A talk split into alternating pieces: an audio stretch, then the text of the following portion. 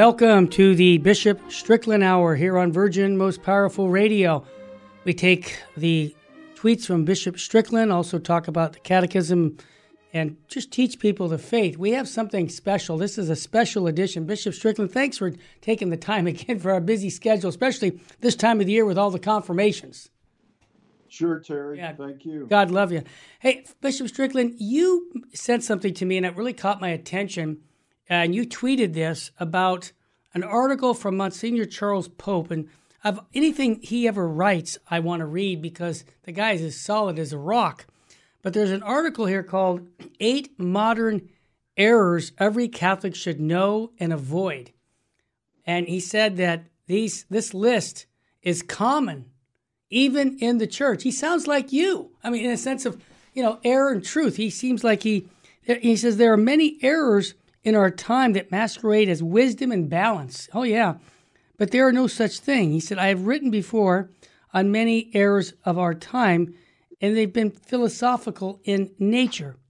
The following list that I compile is more phenomenological than philosophical. Now, he says this, to say that something is phenomenological is to indicate that it is more descriptive of the thing as experienced than of an exact philosophical or scientific matter. He goes in to just set the stage. He says, but these errors are common in the world today that I'm going to talk about.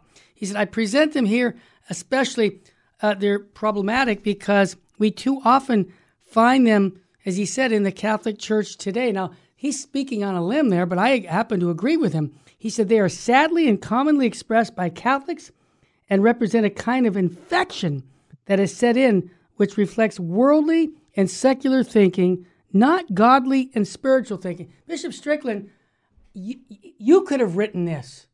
No, those are your words. I've heard you say that we can't be doing, we can't be having a worldly view. We have to have the supernatural grace and the fullness of the truth and the deposit of faith that we need to go to, not the worldview. He said, there's only 8, but Bishop Strickland, before I go to these 8 things, 8 points that he makes, I want to ask you, isn't Monsignor Pope doing us all a favor by writing this? I mean, really?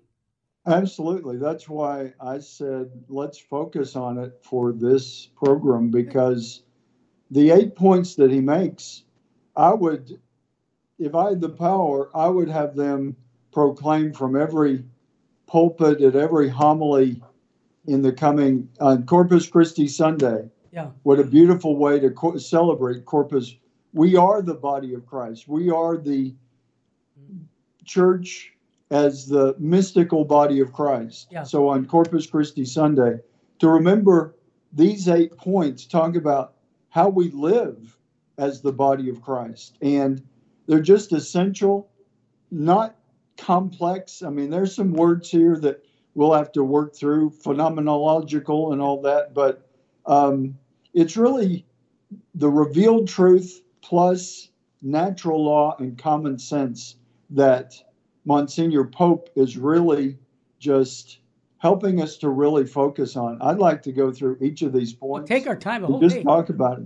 I agree. And the first one, just he nailed it. I mean, when I read that, I said, oh, please, make him the next bishop of wherever he's. But he needs to be in a position to preach this everywhere. He says, number 1, mercy without reference to repentance. Yep, that's going on in the church today. I'm sad. He said, far too many today, mercy has become to mean God is fine with that, what I'm doing. Yeah, in other words, I'll give you an example. Fornication, adultery, active homosexuality. Come on, God, he understands. It's okay. He loves you, so don't worry about it. But the Monsignor said, but true mercy does not overlook sin. Bishop Strickland, you've said that. Those are your words. Absolutely. I guess that's why I like what Monsignor Pope says. He says it succinctly, and he says it clearly. He says it like the theme of your shows with charity and clarity. Yeah, charity and clarity. He's speaking the truth. Well, let's go through what he's saying, because he said this, that repentance is the key that unlocks mercy. So my guess on that, just reading it as clear as it is that if you don't repent, then you can't have your sin absolved. Isn't it true that when you go to the confessional, and isn't it true as a priest and as a bishop, if someone comes in there to go to confession and doesn't repent of the sin that he just confessed, he's not getting absolution. Am I onto something? Absolutely. And it's each of these points, as we go through them, they bring in other points as well. I mean, mercy without reference to repentance, which mercy without acknowledging that sin is real, I mean, that's another way of saying it. Yeah. And if you aren't saying, I'm going to change from the sin, I mean, exactly what a good understanding of the sacrament of confession is. A firm purpose of amendment. There you go. You don't just go in and say, yeah, I did this, but it's no big deal. It means you've had a change of heart. And mercy without that isn't mercy at all. It's just fake. Well, the Monsignor said this, and I think you would agree. I sure do. He said, one of the chief errors today is the proclamation of mercy without reference to repentance. And sadly, he said this is common even in the church, and it's far too common to hear sermons on mercy with no reference to repentance. And I have heard that most of my adult life, to be quite frank, Bishop Strickland. I've heard homilies that say, it doesn't matter. You know, God loves you yes, but he loves you too much to stay as a sinner. Repent and believe. So my question to you is, you grew up pretty much in the same era I grew up. We're in our mid-60s. Didn't you run into that as a young man where you heard this message that said, you know, oh, don't worry about this.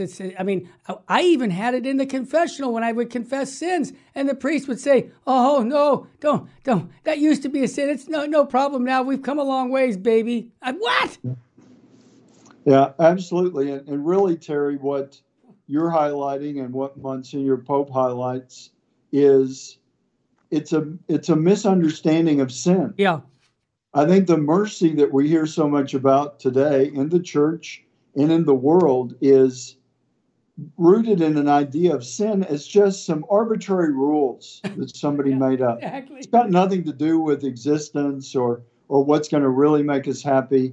It's just any sin that we have is just an arbitrary rule that we just need to change because it doesn't fit anymore.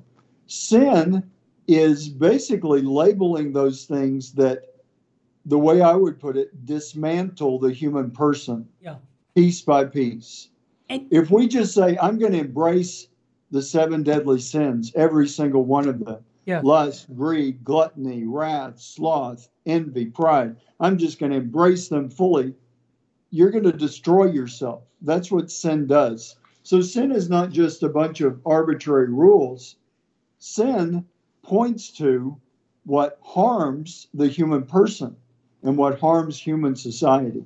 And that misunderstanding is a lot of the misunderstanding of mercy. And, you know, Bishop Strickland, you're in management. I'm in sales for the Catholic Church. But it bothers me, and I'm sure it bothers you too, but down in San Diego, just south of me, about an hour and a half, there's a conference going on at what I call Wayward Priests. It's an organization of Catholic priests that the Cardinal of San Diego's down there participating in, and they all are dissenters on the church teachings on sexuality, women's ordination. And so all these things that they're promoting are contrary to the teachings of the church. Now, I'm not expecting you to solve any problem, but I'm just telling you, this undermines the deposit of faith when people dressed like you don't teach the teachings of the church.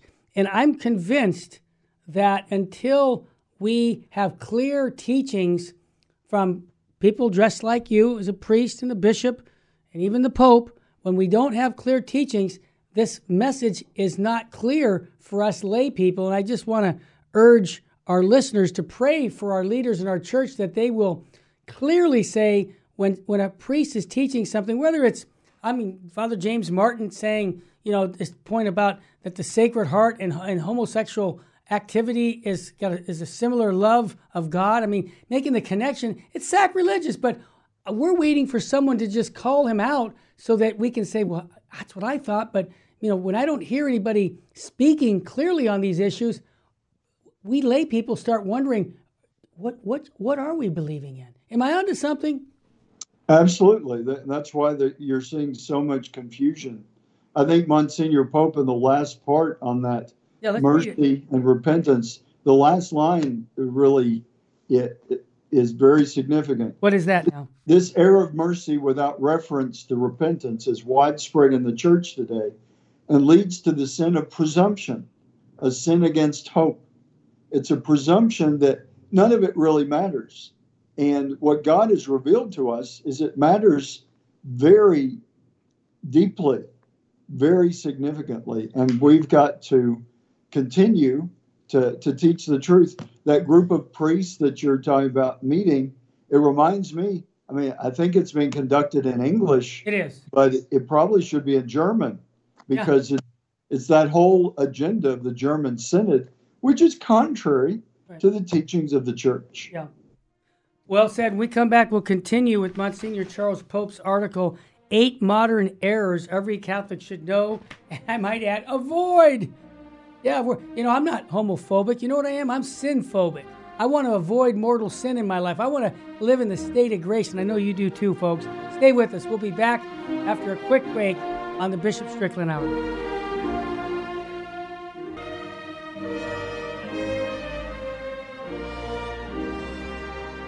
And now back to the Bishop Strickland Hour. Welcome back to the Bishop Strickland Hour. Terry Barber on Virgin Most Powerful Radio. Again, we're just covering, I think, one of the most important articles I've read in a long time, called 8 Modern Errors That Every Catholic Should Know and Avoid, by Monsignor Charles Pope. Wow, good stuff. Now, starophobia, that's the term from the Greek word, refers to the fear of the cross. I love what Bishop Sheen calls it. He says, without Good Friday, there's no Easter Sunday. So we can't fear the cross. And I'm going to say something, Bishop Strickland. I know you're coming out next week. By the time this show is on, that week you're coming out to lead us in prayer of reparation for what's going on at Dodger Stadium right outside the cathedral in Los Angeles. And this is nothing political. This is all about reparation. This is all about calling people to repentance. And so we're all going to have a cross to carry with that, because it's not politically correct, or it's not even polite to go out and say something is wrong, because we don't see black and white. We see things as your truth and my truth. So here it is. He says, within the church, this error emerges from Catholics who frankly discuss the demands of discipleship. It reveals a strong hesitation to insist that even hard things are often best and proper thing to do. Give an example. Is it hard to go and pray in front of an abortion clinic? Yeah. I mean, I've been attacked at an abortion clinic. Okay. I've had verbal attacks. Okay. But, I offer that up. And for Jesus, I try to unite that with the sufferings of Christ. So, he's saying this, many Catholics, like myself, including priests and bishops, they're downright fearful when pointing to the demands of the cross. When the world protests and says, are you saying that those with same-sex attraction cannot get married or be sexually intimate, but must live a kind of celibacy? Give me a break, the world is telling you. The honest answer is yes. And Bishop Strickland, you get persecuted because you've been saying that for a long time, that you're holding the line that what the church is perennial teaching as, that homosexuality, active homosexuality, is against the laws of God, and you need to tell people the truth, and even when people are upset at you, you still have to say yes. He says, but since the answer is hard and rooted in the cross, many Catholics are dreadfully afraid of the straightforward, honest answer. And the same is true for other difficult moral situations like euthanasia. And he goes on to talk about abortion. You mean to tell me that my daughter got raped and my daughter can't abort that baby? Yes. The baby had nothing to do with that violent act. Why are you persecuting the baby? Yeah. Now, again, I believe, Bishop Strickland, it's how you say it too. It's lovingly saying, look, I love you enough to tell you the truth. The most merciless thing for me to do is let you wallow in a sin. I love you enough to say, knock it off and embrace the truth. Now, I ask you, Bishop Strickland, because lately you've been carrying a cross because, let's just be honest, you've openly said some really strong statements about the deposit of faith for years now. And people look at you and they go, oh, he's a troublemaker. Oh, that's Strickland again. I'm sorry, with all due respect, but Strickland, there he goes again. He's, you know, addressing this issue. When, can't he just leave it alone, like the abortion issue? No, you can't. So tell me about the fear of the cross. Well, I think, again, Monsignor Pope really hits the nail on the head because, and what's interesting, Terry, each one of these is linked to other issues. And what I see with this starophobia, fear of the cross, is the reality that we don't understand love. Yeah, and he gets into that as well. Because, like, you know, you often quote Archbishop Sheen saying, without Good Friday, you don't get Easter Sunday. Right. Really, the principle there fits into each of our lives. Without loving sacrifice, you don't get love. You don't get the reality of love without sacrifice. That's true for me in my priesthood.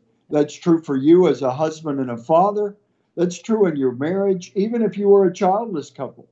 For you to really love, it means you sacrifice. That's what the cross is about. Jesus Christ gave the ultimate sacrifice of the life of the Son of God when he died on a cross. And he taught us that's how we're made. That's the fabric of our humanity, is that real love includes sacrificial love, love that is willing to lay down your life for the other. And when you leave that out, you don't have real love. And Monsignor Pope gets into that later on. But look, just if you just sat down and watched any channel, an hour's worth of television, mm-hmm. you would see constant advertisements trying to get rid of pain, trying to get rid of discomfort. I mean, we live in, as Pope Benedict the 16th said, we have so much comfort in the world, and people like comfort. We're made for something stronger than comfort.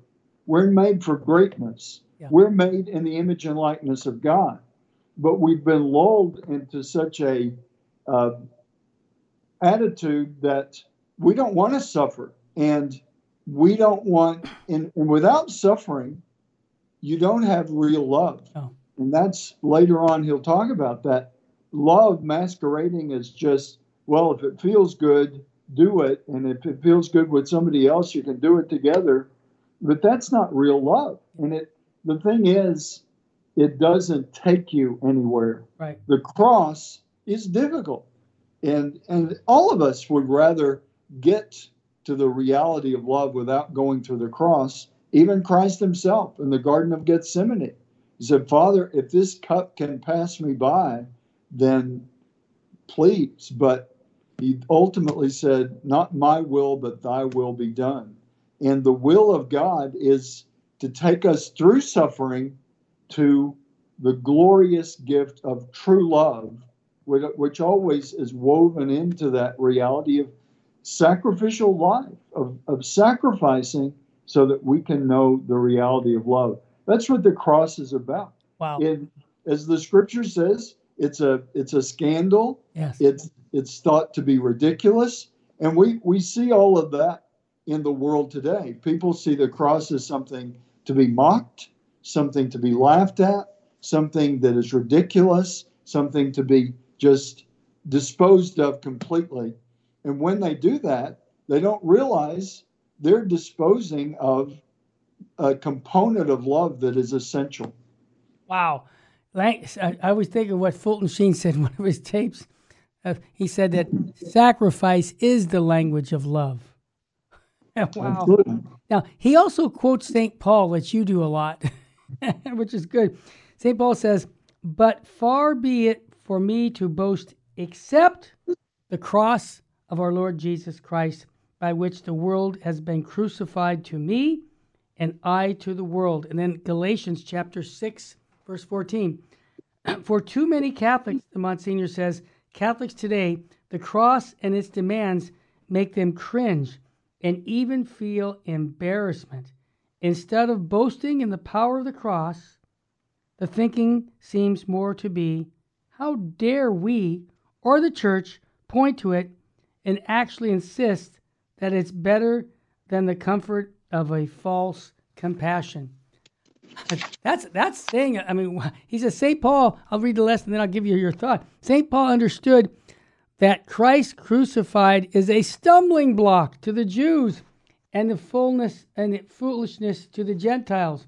But he goes on to say, but to those who are called both Jews and Greeks, Christ, the power in God and of the wisdom of God, 1 Corinthians, but try to tell this to someone who fears the cross. And sadly, there are legion in the church. Your thoughts? Because, I mean, yeah, that's a mouthful there, what he just said. Wow. Yeah, and I think it's very important that people realize that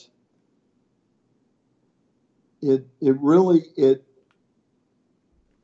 takes out the essential reality of what real love is, to sacrifice and to ignore the cross. And many, I mean, as St. Paul makes it clear, yes, I mean, he's talking first century Christians, and it was a stumbling block, foolishness.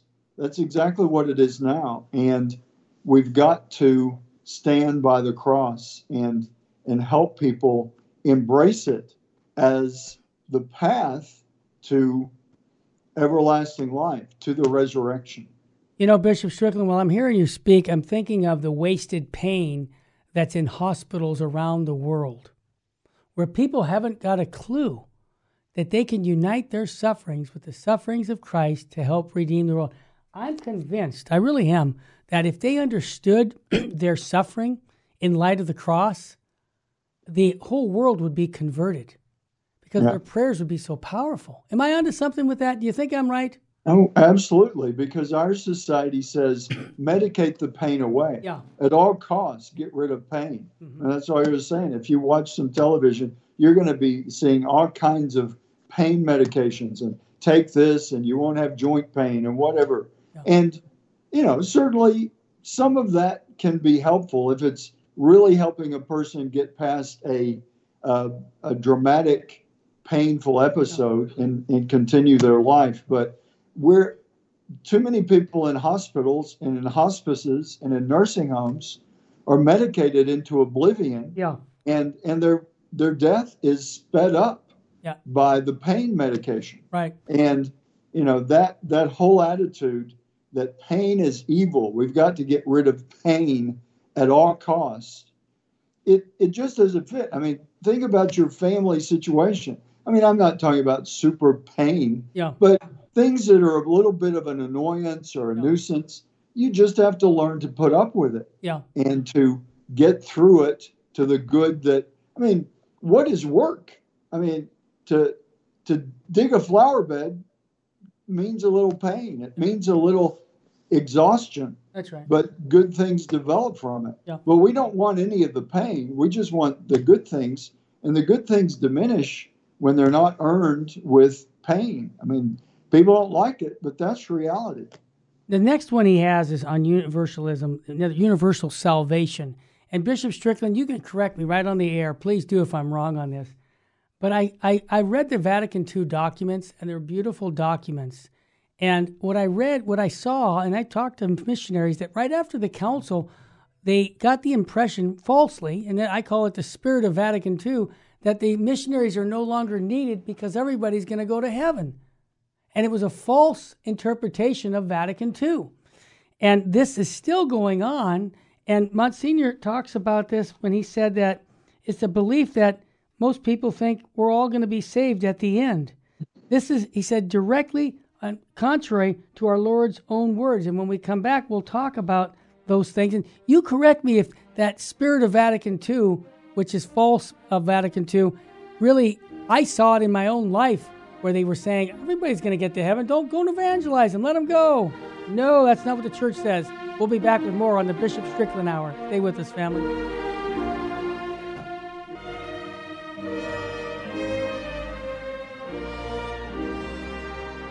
And now back to the Bishop Strickland Hour.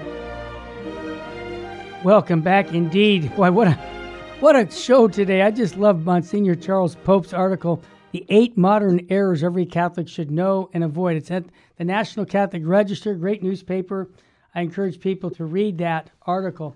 I was just mentioning before the end of the break about universal salvation, that everybody seems to get this impression falsely after the Second Vatican Council, many of the missionary efforts of the church stalled and people were coming home. This is just history.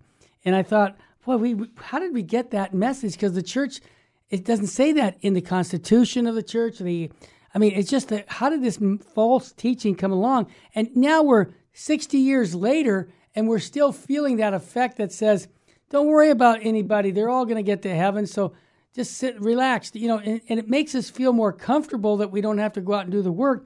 But Monsignor says that that's sadly not what the church teaches. He quotes Luke chapter 13 and Matthew 7, dozens, he says, of parables and other warnings come from our Lord in this regard with straightforward teachings that make it clear that we must be soberly and accept that many and not a few, and that not a few are going to be lost unless we, by God's grace, urgently summon them to Christ and to authentic discipleship. Boy, we need that. Your thoughts on that, Bishop Strickland? Well, again, it's very important to talk about this universalism and the idea that, the vast majority of people will be saved, because, again, that's contrary to what the church teaches. Right. And it's simply not reality. That's what the church teaches is what is true. And it reminds me of something that a lot of people don't talk about much anymore, but we need to bring it back. The four last things: death, judgment, heaven, and hell. That's, to me, that's the greatest essential counteracting universalism, is to just remind ourselves. And some of the greatest saints, they're even depicted in art holding a skull or with a skull on their desk. Yeah. And people say, why do they have a skull?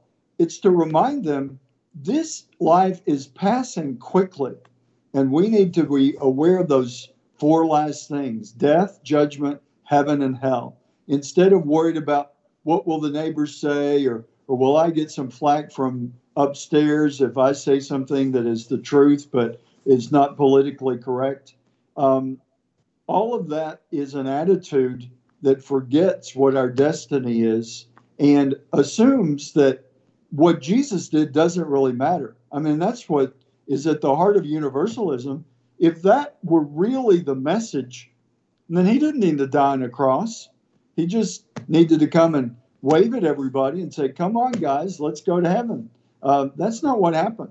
Jesus Christ sacrificed in just being incarnate in this world, and throughout his life was a sacrificial giving of love with the ultimate sacrifice of his own life on the cross. So this was hard-earned, and that's what some of our evangelical brothers and sisters really emphasize, and I think we need to emphasize that our salvation was earned by Jesus Christ when he died on the cross, and we need to be very clear of that, and we need to avoid this tendency of universalism and really kind of be alert and awake to the reality that we want to work our rear ends off so that we don't end up on the wrong side of the choice. Amen. We don't want to end up with the goats when it should be with the flock of sheep. Well said. I'm going to move on because we got a few more. Number 4, deformed dialogue. The term dialogue has come to mean an almost endless conversation. As such, it lacks a clear goal to convince the other. It usually means talk. In our culture, merely talking is given a lot of credit. So why don't you share a little bit what he's hitting at? Because I'm sure you and I both have had that situation come up. Well, what that calls to mind is point number 4, deformed dialogue. It's just endless conversation. Yep. It's all this, oh, let's commune with each other. Yeah. But it's forgetting that there's truth. Yes. You know, the dialogue is great to bring people to the truth. Yeah. But if you don't really believe that the truth is there and that it's something that is offered to everyone, then you end up just in this kind of circular, never-ending conversation that doesn't get anyone anywhere. Dialogue is meeting people. I mean, as we're told to go out to peripheries, that's great, but bring the truth. Don't just go out there and say, oh, well, I'll listen to you, Luke, you listen to me, and we'll just keep having this conversation. It doesn't get anywhere. It doesn't get to salvation in Jesus Christ. And that's, I think it's an excellent point that he makes, yeah, that endless dialogue is not what it's about. And if people, what does Jesus say? If you enter into that dialogue, if you present the good news of the gospel and the people outright reject it, he says, shake the dust of their town from your feet. Move on. Don't just keep talking and just having a conversation. That's not the gospel. That's not evangelizing. And I think that's an important point for our time because, as he indicates, you know, evangelization has really fallen apart because we don't have a solid belief in the truth, Amen, in the positive faith. These are essential, eternal truths that have to be transmitted to the next generation. And we need to really do the work of just getting it to this generation, because if we don't get it to the people that are here now, it's not going to be passed on to the next generation. And humanity just continues to devolve into a mess of anti-civilization without the truth. And we've got to get past the dialogue. It's, yes, we need to reach out, but you've got to reach out with the gift of the truth. Well said. This next one I think is excellent too, equating love with kindness. He says, kindness is an aspect of love, yeah, but so is rebuke. You see, that's the part we don't want to tell people. Yeah, I love you so much, I don't want to tell you to stop fornicating. No, we got to tell them. So it is punishment as a praise. Yet today, many, even in the church, Monsignor says, think of love only as kindness and affirmation, approval, encouragement, and other positive attributes. But here it comes, he says, but true love is, at times, willing to punish, to insist on change, and to rebuke error. Father Bishop Strickland, that last part, rebuke error, we need to do more of that because there's so much error in our culture. And even, like I said, even in our church, someone needs to say, this is wrong. Absolutely. And that last line, it's a good definition of what a parent's call is. True love is at times willing to punish, to insist on change, and to rebuke error. Excellent. And that's what pastors and parents need to remember. Because if we're not doing those, and it's tough. Yeah. I mean, it's a cross sometimes for the person, the parent, or the pastor who's having to do that. But it's real love. And that, again, it ties into what we talked about earlier. It's a lack of understanding that love is sacrificial and love is about living the truth. It's all tied together. But I think when love, people say, oh, well, they love each other.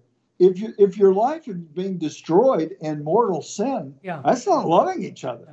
Yeah. I don't care what form it takes.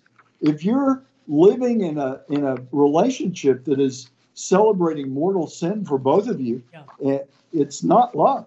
And that's what people have to wake up to. And that's when you love somebody, when you tell them the truth.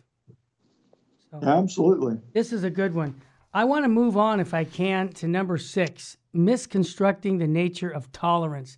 Can I have something here that you tweeted from the Holy Father, Pope, I think it was Pius X. He's a saint. And he said, the primary duty of charity does not lie in the toleration of false ideas.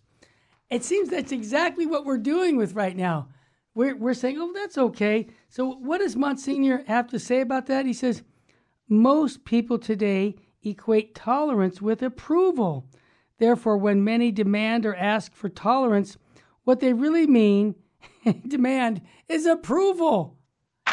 Yeah. And we see that today in our culture, big time.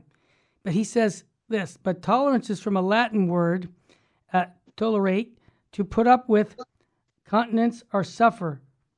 As such, it refers to the conditional endurance of, or at least non-interference with, beliefs, actions, or practices that one considers to be wrong.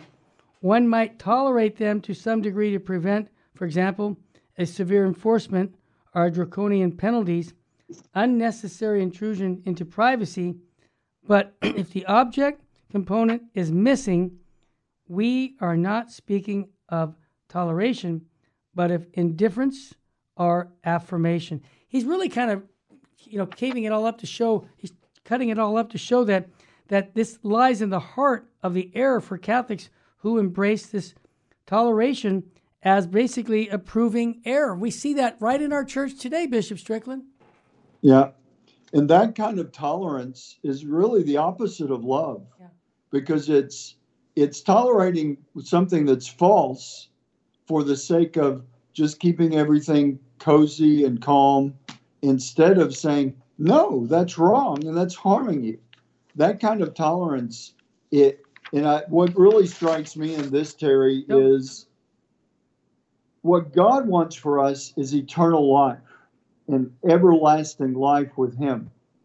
This kind of tolerance doesn't even allow us to have a content and happy life in this world, because it allows evil, it allows falsehood to flourish, which ultimately brings destruction.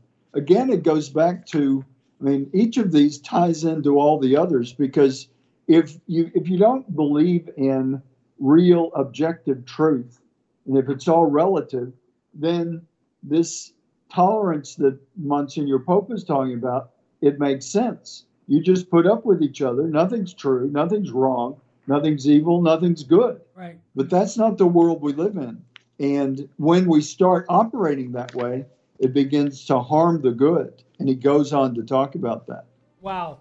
Well, we come back from our break. We got one more segment to talk about the 8 modern errors every Catholic should know and avoid like the plague. You're listening to the Bishop Strickland Hour on Virgin Most Powerful Radio. Stay with us, family. We'll be right back.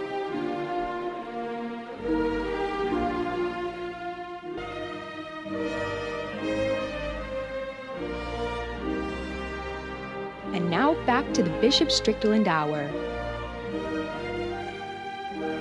Welcome back indeed. I'm kind of running through these 8 points of Monsignor Charles Pope with Bishop Strickland. 8 modern errors every Catholic should know and avoid.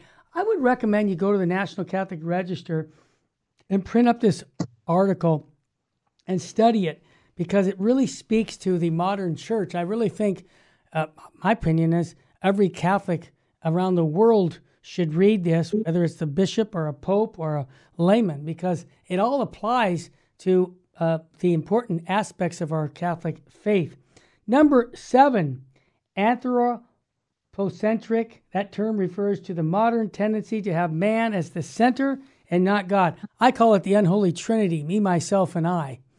But it has been a long tendency in the world ever since the Renaissance, sadly, he says, though it has deeply infected the Catholic Church in recent decades. Wow. That's a real indictment that the Monsignor's saying. God bless him for speaking like that. He says, this is especially evident in the liturgy, not intrinsically, but in practicality, widely celebrated. Our architecture, songs and gestures, incense, announcements, congratulatory rituals are self-referential and inwardly focused. Boy, he's saying some things that not many guys will speak like that. I love it. He's right. The liturgy, as commonly celebrated, seems more about us than God.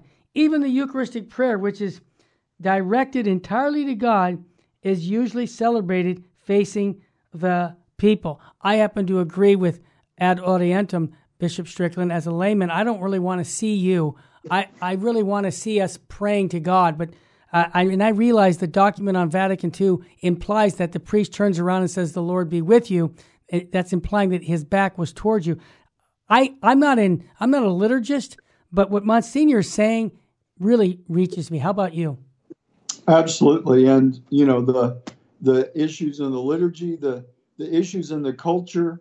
The last line of this section, number 7, God must be central if man is to be truly elevated. You've said that so much. That's what it comes down to. Yes. The glory of God is man fully alive. I think that was Irenaeus. Yeah. But this is one of the key issues that goes, really, a lot of these are connected to like truth and real love, but this man focus instead of a God focus. And it's just logically makes sense that it gets us on the wrong track. Yeah. Think about if we believe that we're created in the image and likeness of God, that we come from God. Right. For us to reverse things and look to ourselves as the end all and be all, and basically leave God out of the picture, that leaves us where we are. Yeah. We see this anthropocentrism unfolding in our world with more and more focus. And the more and more we focus on just humanity and forget about God, the more broken humanity becomes, the more distorted it is. And that comes down to just each of us as individuals. What is a family? A family is a place where you realize you're not the center of the universe. Other people are there that have value and that you should care for and that you should respect. The larger the family is, the more you see that reality. But even the smallest family, and that's the model that God has given us. Family, I would say, is the best antidote to the plague of anthropocentrism that the world is in. Because we grew up in families. You have children of your own. Sure. Everybody's an individual. Everybody's a beautiful individual gift. Right. But that gift flourishes when they recognize that maybe little brother needs a piece of this pie as well. Maybe older sister needs some time to herself. We share, we're concerned, we care about others, we share what we have, we take the time to provide something that we don't need or want, but somebody else wants. That's what happens in a family, and in a very, you could say in a microcosm of just one person, it makes you realize you're not the center of things. It's not all about you. You're not the center of the universe. But anthropocentrism, if you carry that to the extreme, then each person, and that's how we see people operating. Right. It's like all that matters is me, and they focus so much on themselves, they begin to harm themselves and distort their own bodies, and it's just a plague of false message that we've got to be aware of. And the way that God has built the world, it always pulls us away from that. To live in community of any kind is to recognize that I'm not the center of things. God is. And when we forget that, whether it's the whole human civilization or the individual, we got on a path that's destructive rather than life-giving. Wow. Last one, role reversal. I'm going to let you, because we just have a few minutes left on our hour. The eighth one, role reversal. I'll just say this. Jesus, he said that the Holy Spirit whom he would send to us would convict the world. That's John 16. And thus, the proper relationship of a Catholic to the world is to have the world on trial. I haven't heard anybody say that in years, by Bishop Strickland. He says, St. Paul, and this is a biblical worldview. The St. Paul says, test all things, hold fast to what is good, abstain from every form of evil. 1 Thessalonians. So again, the world is to be on trial based on the light of the gospel. We don't hear enough of that, Bishop Strickland. Absolutely. And I think that's an essential point that Monsignor Pope makes, that we've got to realize that the world, what does Jesus tell us? We are to be in the world, but not of the world. Yeah. He says that he's conquered the world. Right. That tells us the world needs to be conquered. And just like we were talking about the anthropocentrism, it comes down to the individual. We're called to look at the world and how are we tempted to be distorted by the world, and to counteract that with the message of the gospel, and to remember what we're called to be true to.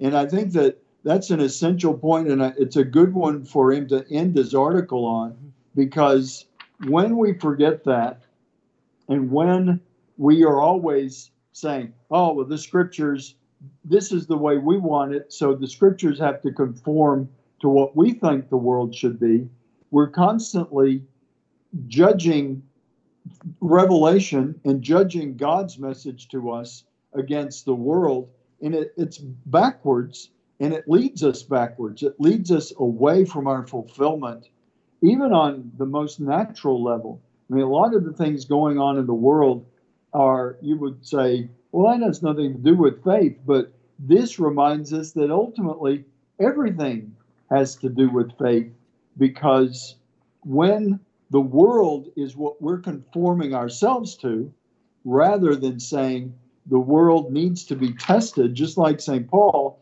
so often St. Paul says it in the first century, we can't improve on it. Yeah. Test all things, hold fast to what is good, abstain from every form of evil. That needs to be ingrained in each of our hearts, taught to our children, passed on to every person. Test all things. Is this really good? Is it going to bring me more fulfillment in God? Hold fast to what is good. Abstain from every form of evil. That is a basic code of conduct that we've forgotten. Yeah. And instead, it's like, oh, well, you know, the commandments, they don't apply because that's not what the world says feels good. And it distorts us and distorts human society. What I see today was a world biblical view of salvation. In other words, Monsignor quoted scripture all along on these 8 points, and it seems to me that we need to go back to basics. And this is one of the reasons, Bishop Strickland, you teach from the catechism every week here on your show, because people need to know the fundamentals of the faith. And absolutely. And I want to read a line. Yeah. He's quoting Jesus from Mark's gospel. Yeah. But this, we need to hear this as spoken to each and every one of us in the world today. Yeah. If anyone is ashamed, and Jesus is speaking, yeah, if anyone is ashamed of me and my words in this adulterous and sinful generation, and he's talking 2,000 years ago. Wow, it sounds like he's talking to us. Yes. The Son of Man will be ashamed of them when he comes in his Father's glory with the holy angels. Wow. We need to, that should be on billboards throughout the world, reminding people in every language, we need to wake up, because shame on us if we continue to live in a world where the Son of Man will be ashamed of them and basically condemn us because we condemned ourselves. And I'm stunned. You know, that scripture verse, I'm going to Mark chapter 8, verse 38, folks. Memorize it. Man, that, you know, that ties us right into what we're doing next week at Dodger Stadium. Yeah. We're willing to stand up to this adulterous and sinful generation and proclaim the Son of Man. And that, again, Bishop Strickland, is the same thing we do when we protect the unborn babies. We never go without talking about protecting the unborn, because what that is the sacredness of life. And then, Bishop Strickland, before we ask for a blessing, I think we're a minute or two out, could you talk a little bit about Corpus Christi and what a great celebration this is for this coming weekend for us? Absolutely. The Feast of Corpus Christi, traditionally celebrated on Thursday, now in most places on Corpus Christi Sunday. But the point is to celebrate the body of Christ, the Eucharist. It was instituted to help us to really focus on the wonder that, as Christ has told us, he's with us unto the end of the age. At every altar in the Catholic faith, bread and wine becomes the body and blood, soul and divinity of Christ. We need to be woven more and more deeply into his Eucharistic presence, into his Sacred Heart. Wow, how about a blessing for us, please? Almighty God, we ask your blessing for all of us as we continue our journey of faith. Help us to continue to learn and open our hearts in humility, acknowledge that we are sinners, and all of us need to be reformed and guided closer to the truth. We pray for the saints to ask for in their intercession in the Blessed Virgin Mary. And we ask this in the name of the Father, the Son, and the Holy Spirit. Amen. Thanks so much, folks. You can listen to all the Bishop Strickland shows by going to vmpr.org. Download the free app, and all the other shows that we produce are there at your fingertips. Thanks for supporting us here at Virgin Most Powerful Radio. With clarity and charity, we proclaim the teachings of Jesus Christ in season and out. Thanks again for taking the time to join us each week here on the Bishop Strickland Hour. God bless you and your family.